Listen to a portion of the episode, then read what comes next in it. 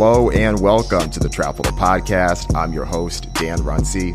Our guest today is Milano Lewis, who is the CEO and co-founder of STEM. Milano, welcome to the podcast. Thank you for having me.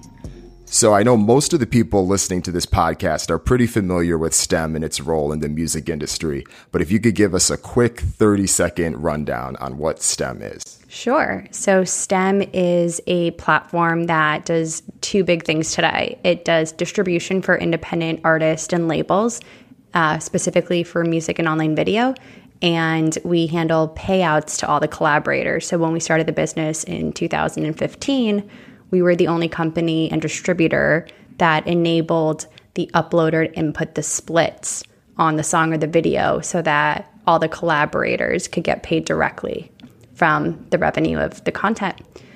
So today, we've been around for about 5 years, and the big vision and mission of the business is to enable creators to build sustainable businesses independently. And what we believe prevents them from doing so today is that many of them don't understand their value and don't have visibility into their finances. So a lot of what we're building moving forward are tools that allow them to do that. One of the fascinating things to me, you mentioned you've been around for 5 years now. When I talk to people, it literally feels that in the streaming era, that was an eternity ago, just with how much has changed in the past 5 years. How has that been for you leading a company that relies on the streaming industry? How have you evolved as the industry has evolved? One of the things that so many artists care about today and rely on for discovery is playlisting. And since we started, the whole culture around that has completely evolved. It's funny, one of my good friends is Mark Williamson, whose new company, Roster, Roster. He previously was overseeing global artist relations over at Spotify. And we were talking about it and sort of like, how did this all come to be, right? And it was really interesting to realize that, you know, if you go back in time, right? So Apple buys Beats and Jimmy's over there overseeing it and really putting emphasis on human curation. And Spotify hears that because so much of their playlisting and curation was algorithmic. And in order to compete with that and dispel the rumor that Spotify's way too algorithmic, there's no human curation, and the reason why Apple Music has such a leg up is because there's human editors, they've got Zane Lowe, they've got all these people, you know, got Spotify to start investing in that. And so then you have a platform that's meant to completely democratize the barrier entry, now putting humans back in the seats of curation editorial support, and again, not truly democratizing the ability for artists to rise, because now it became a game of relationships. So it's a combination of, you know, artist discovery is partially anyone could definitely get their music out there and give it a shot and get discovered. And hopefully if they can drive their audiences to discover the music, it triggers algorithmic ability to really support and rise that content. But also if you know the right editors, and you can get their attention, and you can find your seat yourself on a plane sitting next to, you know, any big editor. I don't want to name drop all of them. And you get them to listen to your music, which I've heard so many stories like that. The reason why I say the plane incident is because I've heard a couple artists be like, oh, I was sitting on a plane next to so-and-so on my way to New York City. I got them to listen to my music. I'm going to get on today's top hits, or Rap Caviar, or all these other playlists. And that changes the game. And that has to be like the biggest change, I would say, because when you had started, playlisting wasn't playlisting, right? So adding in this whole human layer, you all started to put a bit more of a push towards playlist pitching and all that once you realized that that's where the streaming push was going. I wouldn't say that that's where our emphasis is even today. I think the emphasis has always been about how do we communicate to our partners and our artists and our managers how they can drive discovery for their artists, right? So playlisting is only one of those levers. We see our role as really being not only technology and tools, but also education. And so, you know, early on, honestly, it was about how do we help these creators realize how to take advantage of all the tools and audience development best practices on YouTube to drive discovery, right? Because YouTube is a huge platform for music discovery. And that included skills that were relevant, like SEO and leveraging, you know, all the tagging mechanisms and end cards and end slates and all these tools that YouTube made available. When it came to doing that on SoundCloud, it included things like commenting strategy, how to use the tools to identify who your core fans are. And then with Spotify, it became how do you create a compelling story that can be pitched to editors? What do they want to hear? But then also, how do you drive passion indicators? How do you get your fans to engage with your music on Spotify that trigger algorithmic attention? So it's understanding both the data differences between each of these, but also how do you use that to infer what engagement looks like and how to actually make an impact individually on each of these services. And also then how do you know it's working, right? What is the data you're getting back that gives you any indication whether or not there's traction? And I think that one of the main selling points, and you mentioned this early on, was about the splits, specifically the royalty splits. And that isn't something that a lot of the other distribution services offer. And I would imagine that as the sector has gotten more competitive, that continues to be a selling point that you have over some of your competitors. Yeah, there's definitely been platforms that have I don't want to say copied the functionality because it's not totally copied, but have developed their own version of splits, right? But it's very different than the way we approached it and the reason for doing it. For us, it became about the fact that the core constituency that we wanted to serve were artists that were collaborating with established songwriters and producers. And what inspired that for me was when I was a talent agent at UTA, I was focused on digital media, which meant I had my own roster of clients I signed that emerged from digital platforms like YouTube and Vine, etc.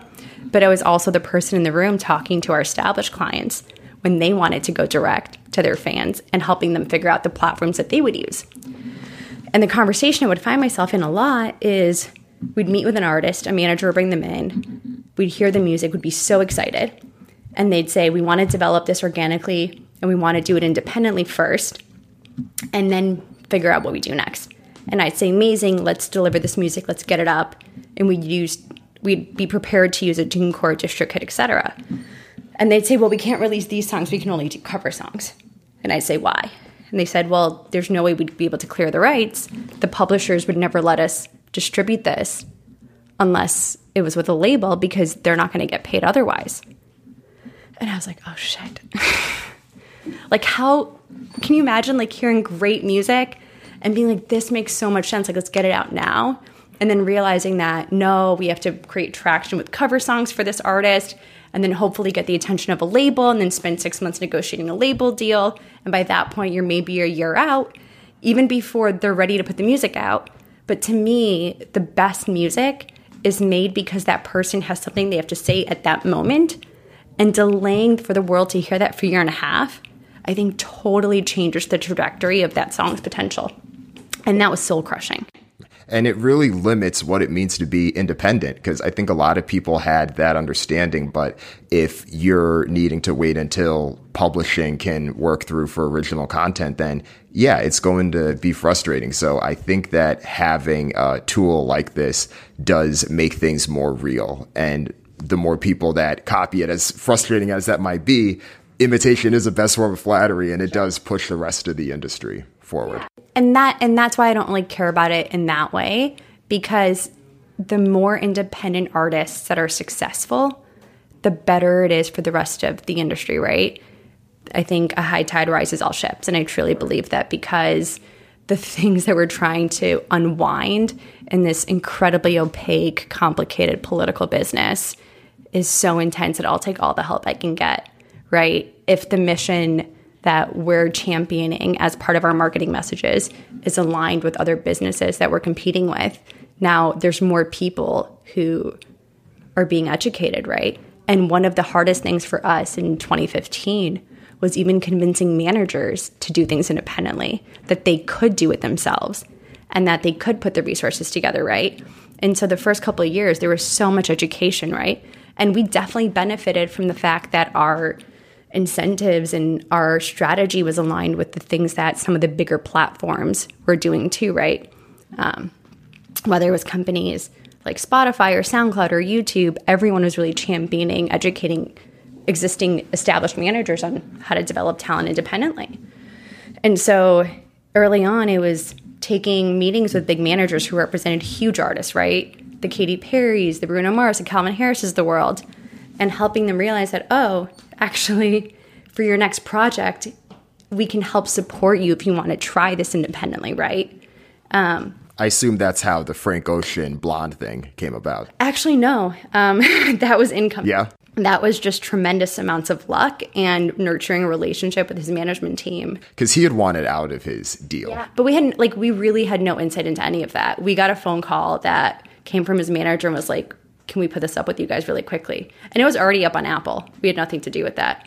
But yeah, I mean, I think what attracted us to them was that our mission was really clear and that we were down the street in terms of offices. We could run, literally we ran over to his management team's company that day and helped get everything ingested. But I can't sort of say that there was any strategy behind them. We got really lucky. I would think that there was similar type, with Childish Gambino. Was that inbound as well, or was that? That was very different. So his manager and I had known each other for a long time. And one of the things that I realized back then was that many artists who had been independent initially and then signed with a major label never properly registered their music.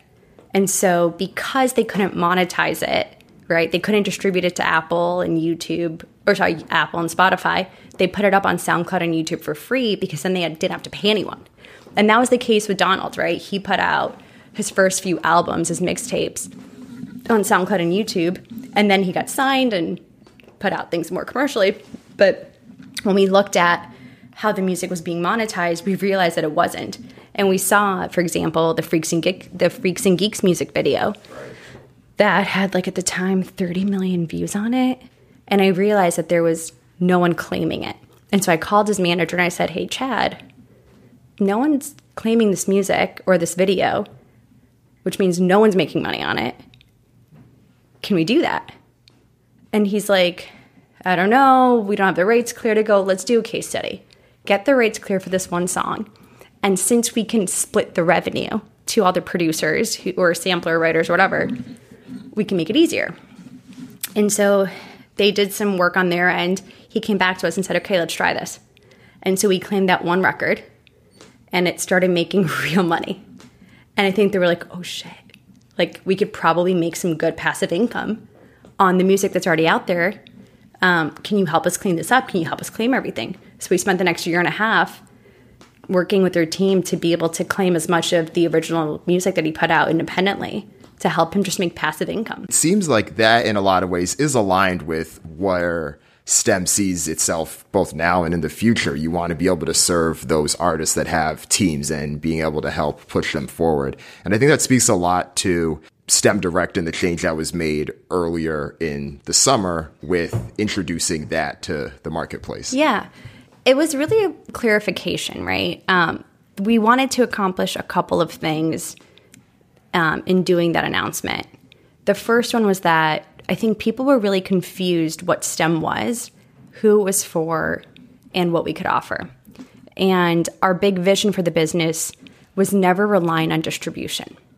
And so for us, it was important to start building recognition of STEM as an overarching company and introducing products as services with their own name and their own definition, right? So STEM Direct was one of those.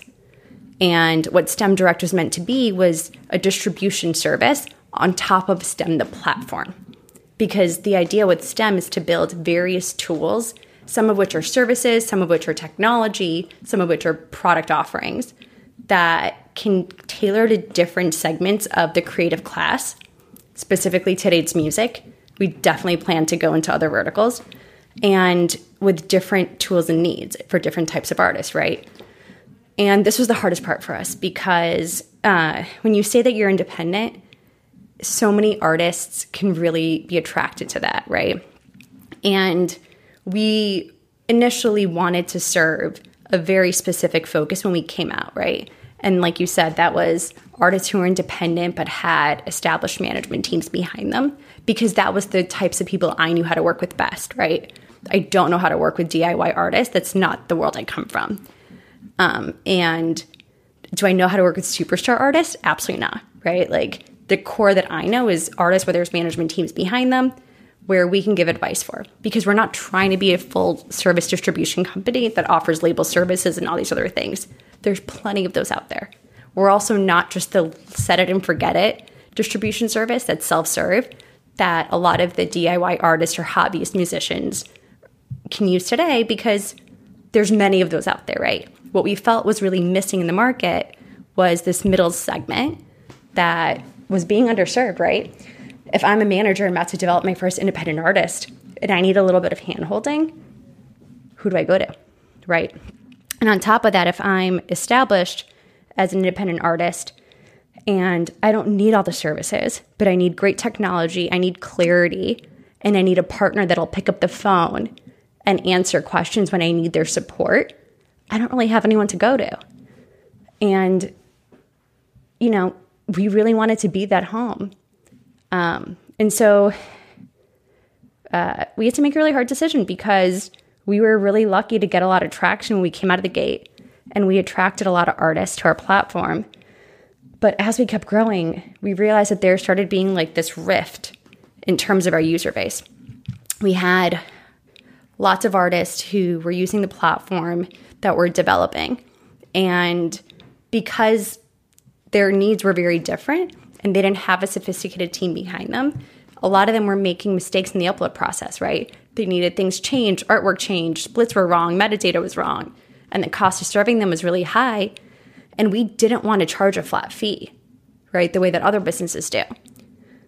And so for them, we spun up a separate support team, and we served them with, you know, sort of at scale.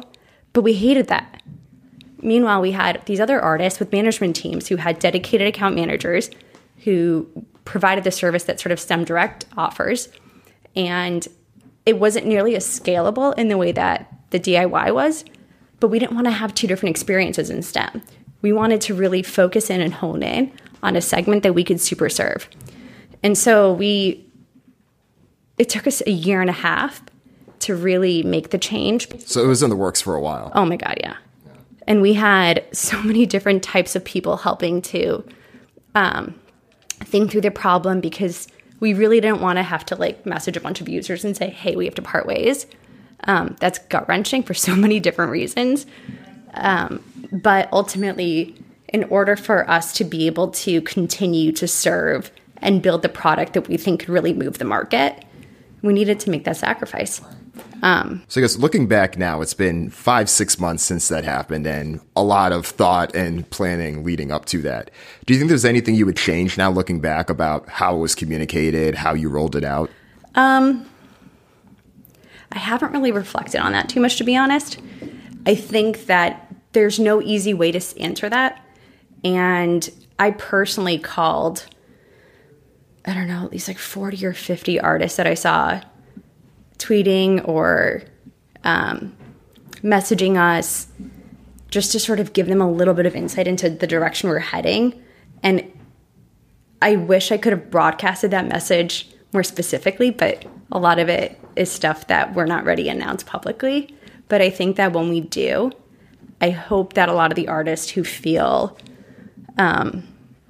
betrayed by us will understand a little bit more. And it's never easy, right? Like, the last thing I wanted to do was disappoint someone. We got some really heart-wrenching emails. And as a team, like, our team here was so, like, took it so hard. It's not easy when, like, you're corresponding with, you know, the clients that you've been serving. And the thing here is, like, even though we had a support at STEM email, all the people on that team had personal names. And they know a lot of the artists, right? Like, one of the things we prided on was that we knew the people we were dealing with. We didn't just feel like we were behind a secret wall. So it was really hard. It was incredibly emotionally draining. We had like support conversations internally with each other, checking in on how we were doing emotionally and mentally. It was hard. It was one of the darkest times. But I think what we got through with it is just knowing like where we want to be at the end of it, and knowing that if we really want to make the change and make a big impact, we really want to have customers that love us. And I think the one thing that I really underestimated was how much of an impact we made in some people's careers and lives. And that to me was something I wish I would have done more digging in on, was on the customer experience and really trying to gauge how much we meant to them. Because honestly, I thought we were just another distributor services, so many of them, right? Like, why are they using us when they could just as easily be using DistroKid? So I didn't think so many people would be so upset. It reminds me of what happened this past week. Did you hear with SoundCloud and the change that they had made? Mm-hmm. There are like gut-wrenching emails from users that are like, my whole life is dependent on this, so on and so forth. And you feel any type of kinship when you saw them making a business decision and then realizing the ramifications and the response after? Yeah, I mean, the craziest thing for us was we had no idea Spotify was going to shut down its direct program right after us. Right. That was shocking. Before we made the change and the announcement, not more the change, but the announcement of STEM Direct, we watched how other businesses handled it, right? And we actually talked to a number of people who worked at other distributors that shut down or were affected by that. And that's what really informed our approach. Like, we spent 2 months negotiating with other distributor platforms to see which one would give us the best experience. We weren't negotiating for deal terms. We were negotiating with how big of a team can you give us and how much technical resources are you willing to dedicate so that we have a seamless integration if we're going to move catalog over to you and refer you as a partner, right? And we doubled down with TuneCore because they sent their teams of people to our offices. For months leading up to it, we had weekly, bi-weekly calls setting up an integration so that we could do most of the heavy lifting for our customers. And the one thing we knew they cared about the most was losing stream counts or playlisting. And so we wanted to facilitate as seamless of a catalog transfer for these users as possible because we didn't want to abandon them. I think the thing that really upset me with the announcement was that people assumed and misunderstood, and they thought that we were taking off their catalog that day, when in fact we gave them 3 months notice, and it was the first announcement of a 3-month journey of announcements that were to follow. Right. I saw when people said that a few times, like they had said this on May 31st or whenever it was. Yeah, I saw that a few times from different people. So in terms of what we do differently, I think we'd move that up in the email. We'd make it bigger, that like nothing's happening today. We're just giving you a heads up that over the course of the next 3 months, you should be looking for a different partner. Here's some options and here's what we'll do with you if you want to go with TuneCore or whoever else it is. So I think we could have been clearer about that, for sure, like the hierarchy of information. That's definitely one area. Well, the good thing is that you're not solely leaving people out to dry completely. You have new services and things that are coming, like STEM Check, for example. Tell us more about that. STEM Check came out of a realization in conversations with our artists and realizing that, you know, if they start their careers on STEM and they gain a lot of traction, that inevitably they're going to get the attention of a major label or another major distributor who brings them a deal. And on the other side of it, having conversations with established artists who are part of the major record label system who actually have no idea what their catalog is worth. And they have no idea what they're giving up in exchange for that when they're reevaluating whether or not they want to stay with a label or not. And so while they have all these people around them, managers, business managers, lawyers who are involved in the negotiation and they're thinking through the deal terms, and they have two offers that are side by side or even just one to consider, they're looking at it abstractly from like, are these terms as good as what I know I can get in the market for this person, right? But yet no one is actually writing a financial model to show the artist the financial impact of that decision. And so when I put myself in those shoes and I think about, okay, well, when I went out to raise money in venture capital, I knew that was expensive money. I knew I'd be giving up a piece of this business in exchange for that. That's very different than bootstrapping it or raising money from independent investors or angels, right? And the only reason I got comfortable making that decision is because I got a pro forma, right? Someone modeled out for me for this much money, and these terms, you're giving up this much equity, right? No one does that for the artist. No one says to the artist, hey, here's what your catalog is worth today. Here's the deal terms. Here's what it looks like if you give up this percentage in exchange for this much money. And the thing that's the most convoluted in these deal terms is the recoupment, right? So if you're a young artist and your song's making $10,000 a month and someone comes to you and says, hey, here's a $500,000 advance, you're like, oh, that's awesome, right? But what does that mean over 5 or 7 years if that's the duration of the contract? What does that mean if you're doing that on a 50-50 net profit share, right? Sounds pretty good, sounds favorable, sounds like a JV, but how does it recoup? What are the fees that are taken out? Is it recouping against both shares, or is it just recouping against my 50%, right? Like, all of these have incredible implications to that. No one's showing them that. So we decided to. Like, I have a strong finance team and data team, and we informally had artists come through the office, and in conversations, I would just say to them, hey, just come in, we'll do it for you. Let us build you a financial model so you can evaluate the terms. And with enough interest, we decided to just open it up to everyone. And hearing that story, it made me think of that YouTube clip that was floating around a month or two ago. It was with Jason Weaver, the guy that had done the Lion King. He did the voice of Simba. This was like back in the 90s. And he had sung all the songs, and they had offered him at the time when he was a kid, said, hey, we can either give you this $2 million advance, or you have royalties on this. And of course, everyone opens up their eyes. It's like, okay, what, you're like 10 years old, you're getting this? And then I believe his mom was the one that was like, hold up, no, let's run these numbers and do it. And it spread a lot because it's obviously, yes, he's more than made up his money now, but it highlighted two things. One, that kind of story makes highlights because you don't hear about it happening that often in that type of decided way. So it just speaks to how rare that is. So the fact that more artists have that. So it's not just like, oh, these anecdotal, like wonder kid type stories. No, there's actual services out here that will do this for you. Yeah. And I think that, listen, not all label deals are bad, right? And I actually don't think every artist can do it on their own. But what I do think is important is that there's a level setting of understanding, right? To me, the best and most fair negotiations are when people walk in with the same amount of information. And where I feel like most artists have been disadvantaged around that is that, unlike the label that's modeling the advance offering that has analysts sitting on it and understanding like the risk profile and the payback period and the cash on cash return, no one's turning that around to the artist and saying, by the way, here's how we're thinking about this. Here's our cost against it. And here's how we're going to recoup it.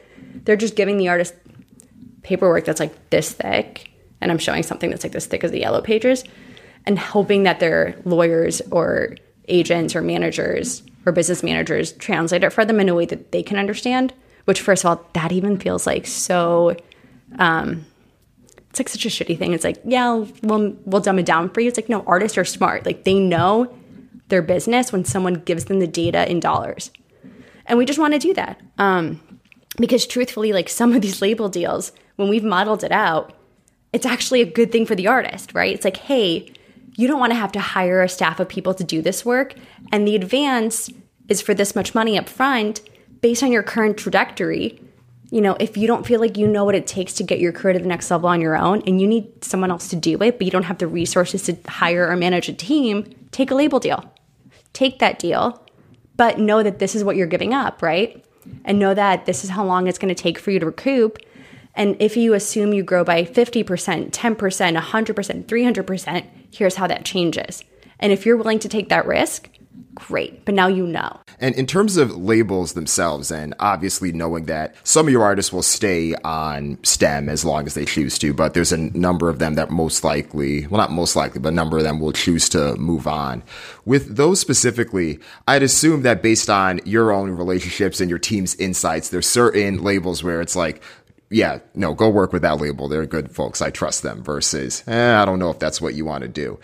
Knowing that so much of the work ends up being data driven, when a lot of those types of decisions about like which label would you be a better fit for are a bit more qualitative, how do you go about that in terms of guiding artists who might be ready to take that next step. It's really hard to deny when you feel like the person across from you, their vision aligns with yours. There's nothing more powerful than that. So first and foremost, do you have chemistry with the person who's pursuing you?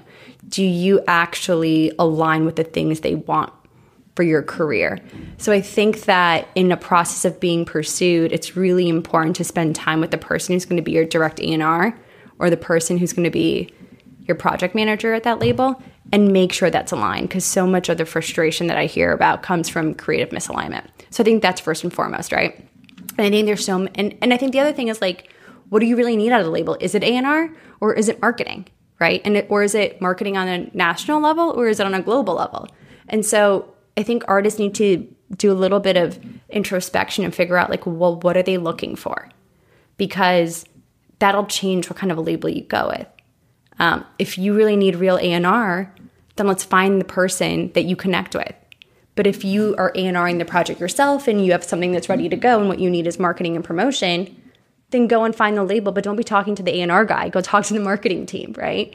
So I think it's just helping them navigate the relationships and helping them think about it from a place of, I'm the CEO of my business and I need to hire a team, right? So what's the job that I'm looking for them to do? And then who's the best person for that job? Right. Because a lot of that is both the confidence building and the empowerment, right? I think a lot of people see labels as still, they're going to put me on. So it puts you in this like employee, employer type relationship where it's like, no, this is your personal board of directors. This is your team that you have to assemble, and making sure that they're specific about that goes a long way. Absolutely. And I think that's the thing is, like, so many artists feel like this tug, like this push and pull of, like, they don't know when it's them to make the decision or when they need to rely on someone else, right? And what we'd love to be able to convey more consistently and at scale is that, no, you're the core of it. Like, you are the visionary. You're the CEO. And everyone around you is there to help support that. And that's not to say they're here to serve you. Their job is to execute and to support and bring that vision to life. And I think if you can change the perspective and the mindset, now you can actually change the way they go about their business. Because now they're not looking at it like, I need to attach myself with a big brand name label so that people take me seriously, right? I think I've personally been shot by that so many times, because I look at a resume and I look at people from Google and all these other great companies, and I'm like, yes, I want to build my team with these big brand names and people who come from these big companies. But then they end up not doing the job that I need them to do, but I've been lured over by, like, the sticker value. Right. And that's the worst place to find yourself in. And what I've learned for myself as a business owner is figure out and get really clear on what the job is that needs to be done, and then look for the best person to fill that, who genuinely is excited about pushing that mission forward and bringing your vision to life, and get that person. Right? Figure out then out of that pool of candidates, like, who comes from the brand name that you feel like your brand is best aligned with, or that best represents the team that you want to build. And I hate when artists are like, I'm being chased by Republic and Capitol and Atlantic. And it's like, that's great, but, like, what do you need? Who are you talking to, right? And you're more likely to fail inside those places if you don't know what you need support with. Right. It's almost the equivalent of, like, oh, I'm interviewing at Google. Well, what role are you interviewing for? And they're like, oh, well, you know, they're bouncing me around. And it's like, sounds like you should probably figure that out. Yeah. It's like, I'm hiring someone out of Google to be an engineer, but you go and hire the person that was an ad sales rep. It's like, they're not going to be able to build anything, right? You had mentioned your role as a business owner specifically, and I'd like to talk a little bit about that from a personal perspective. You've gotten a lot of recognition as a woman in the music industry, and there's not a lot of you in leadership roles. How has that shaped your work, your perspective on your place in the industry? It's a really great year. Like, there are so many women that are being profiled in the business, and, like, the year of magazine covers are amazing with Audrey Gelman, who's the founder of The Wing co-working space, being on the cover of Inc. magazine pregnant, or the founders of the 2 or 3 different companies that went public this year. I think, not Katrina Lake, what's her name?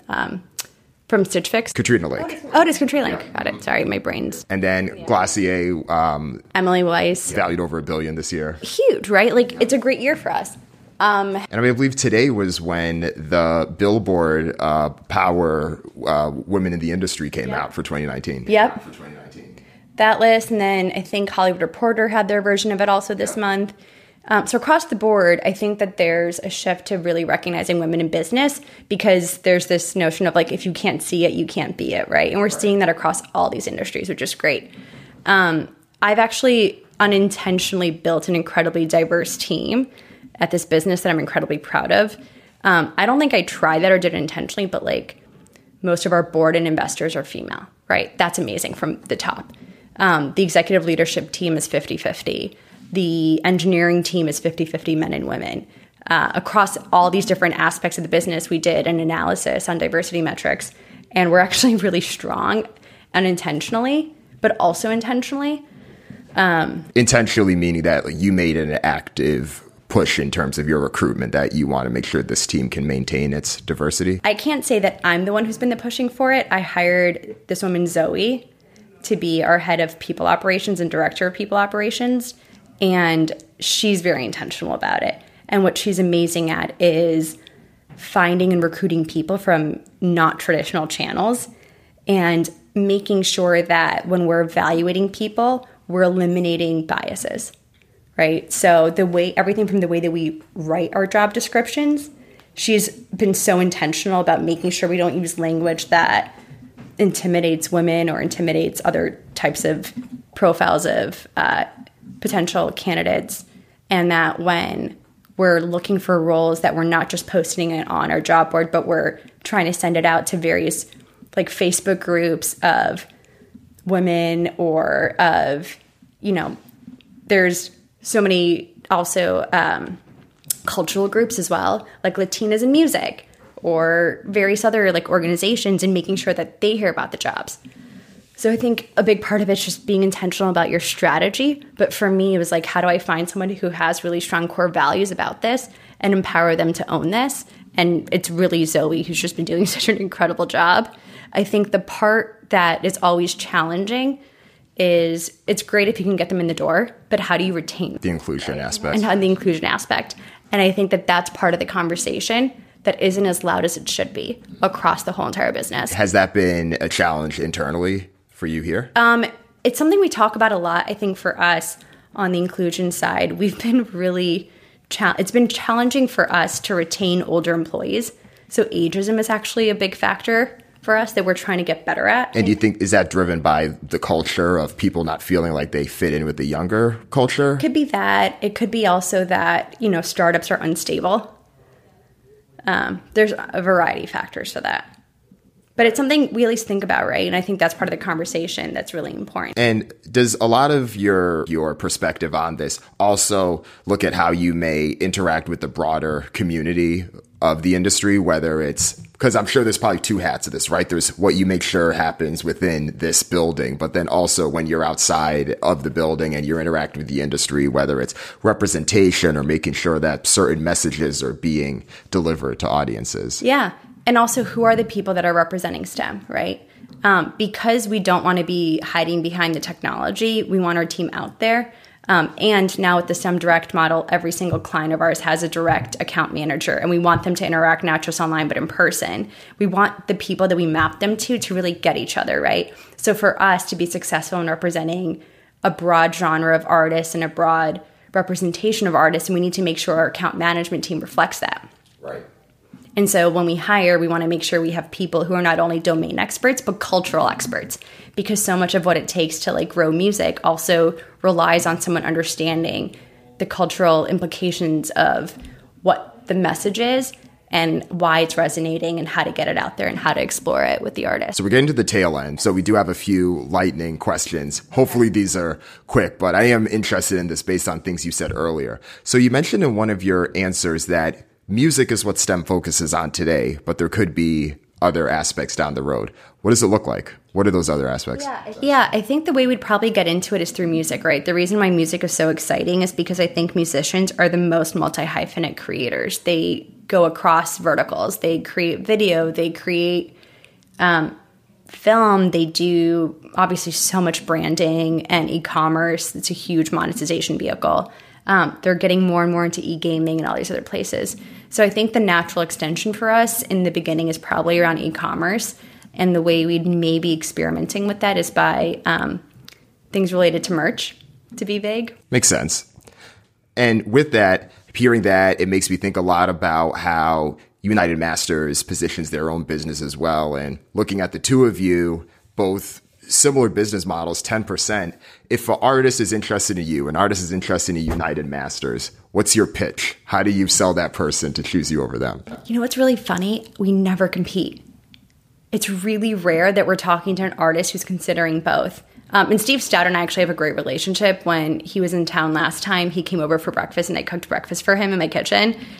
We trade information a lot. Before he announced United Masters, we had a lot of conversations about what STEM was doing, what he wanted to do. We're approaching the problem from completely different angles. I'm really approaching it from how do people get paid? How do they become more literate about their finances?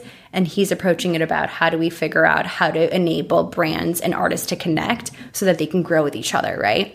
And so while both of us do distribution as a way to get there, we're fundamentally solving very different problems. And so I think the types of artists that are attracted to us, again, are slightly different because they have different objectives. And no, and talking to him too about this, I do think that the branding aspect of this is key, and even just how they promote themselves on social media and the type of partnerships they've done with the NBA. I think a lot of it speaks to that same type of ecosystem. Yeah. Did you do a Spotify Wrapped? Do you use Spotify? Oh my God, of course. It's so random because so much of what I listen to on Spotify is artists that we're starting to work with. So some of it reflects my personal taste and a lot of it's just like my use of Spotify. I actually realized this year that I need to have two separate accounts because otherwise like the algorithmic stuff is so bizarre for me. My number one song that I listen to the most, my top three is actually pretty reflective because these three songs I listen to so much. One is Dance Monkey by Tones and I. I'm obsessed with that song. Okay. That is one of those few songs that like hit me in the heart and was like got me to want to move. And like I love hearing that and dancing to it in my car in the bathroom when I'm getting ready. The next two are actually STEM artists that I love a lot. One is Shy Martin. I think she's one of the best songwriters that's coming out right now.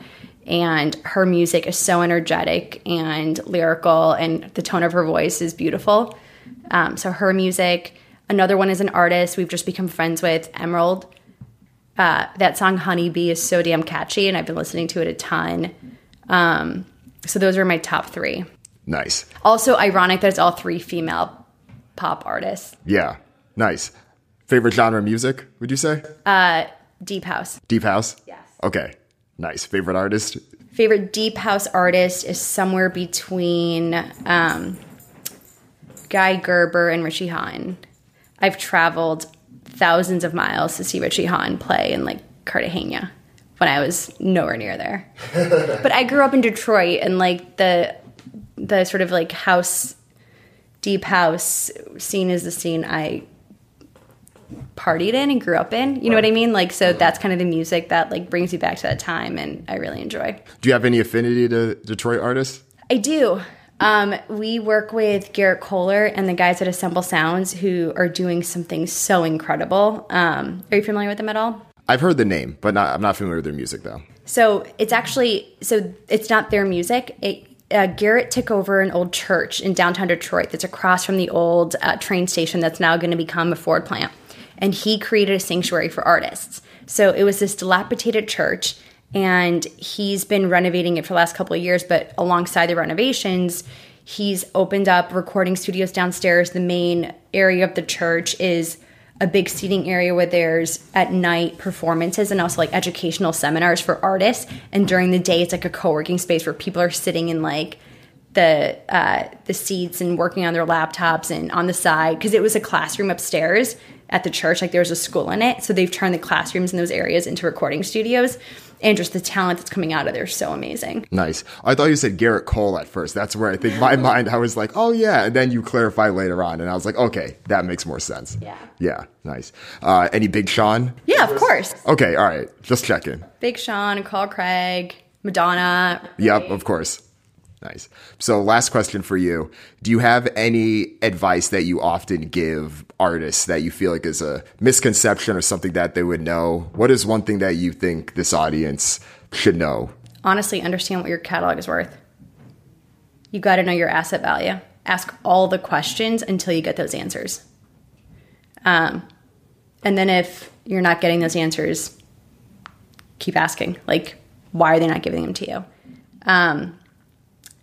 Other than that, trust your instinct and your gut. Like, that is so strong, and you've developed it over so many years. It's funny. We always joke when we talk about data here, and we evaluate things and like thinking about it as like a pie chart. And at any given moment, we sometimes ask like how much of this decision is going to be driven by data and how much of it's going to be driven by FOMO. And I think that at the end of the day, it's always more FOMO than it is data. And just remember that, right? And so when an artist is thinking about like, how do I game the system? What do I do? How do I grow? Take yourself out of it and put yourself in the shoes of the fan. When you discover music and when you have someone you love and admire and you follow, what do? Right?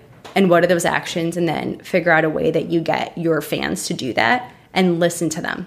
No, that makes a ton of sense, because decision fatigue will affect anyone. And especially if you're running your own show, it's going to strapple and it will struggle you if you aren't just deliberate, and sometimes you just got to go with your gut. Yeah, and all these platforms are going to emerge and build tools and change the system for a little bit. At the end of the day, it's all cyclical. There's nothing better than getting out there and getting in front of your fans. So whatever you're doing, if it's not getting you out in front of your fans in person, you're not converting enough of them to be hardcore. So the focus on playlisting and social media and all of that's cool and great, and it's additive and it's supportive when you spark the flame, but there's nothing better than finding your fans in the real world. Agreed. And I think that's a good note to end on. Milano, it's been a pleasure. Same here. If you enjoyed this podcast, please go tell at least one friend about this podcast. Word of mouth is still the best way to grow. If you use Apple Podcasts, please go rate and review. That helps continues to boost Trapital Podcast in the rankings. And also, please go to the Trapital.co website. That's TRAPITAL.co. There is a ton of great content there. So please check out the articles, sign up for the newsletter, and I'll see y'all next time.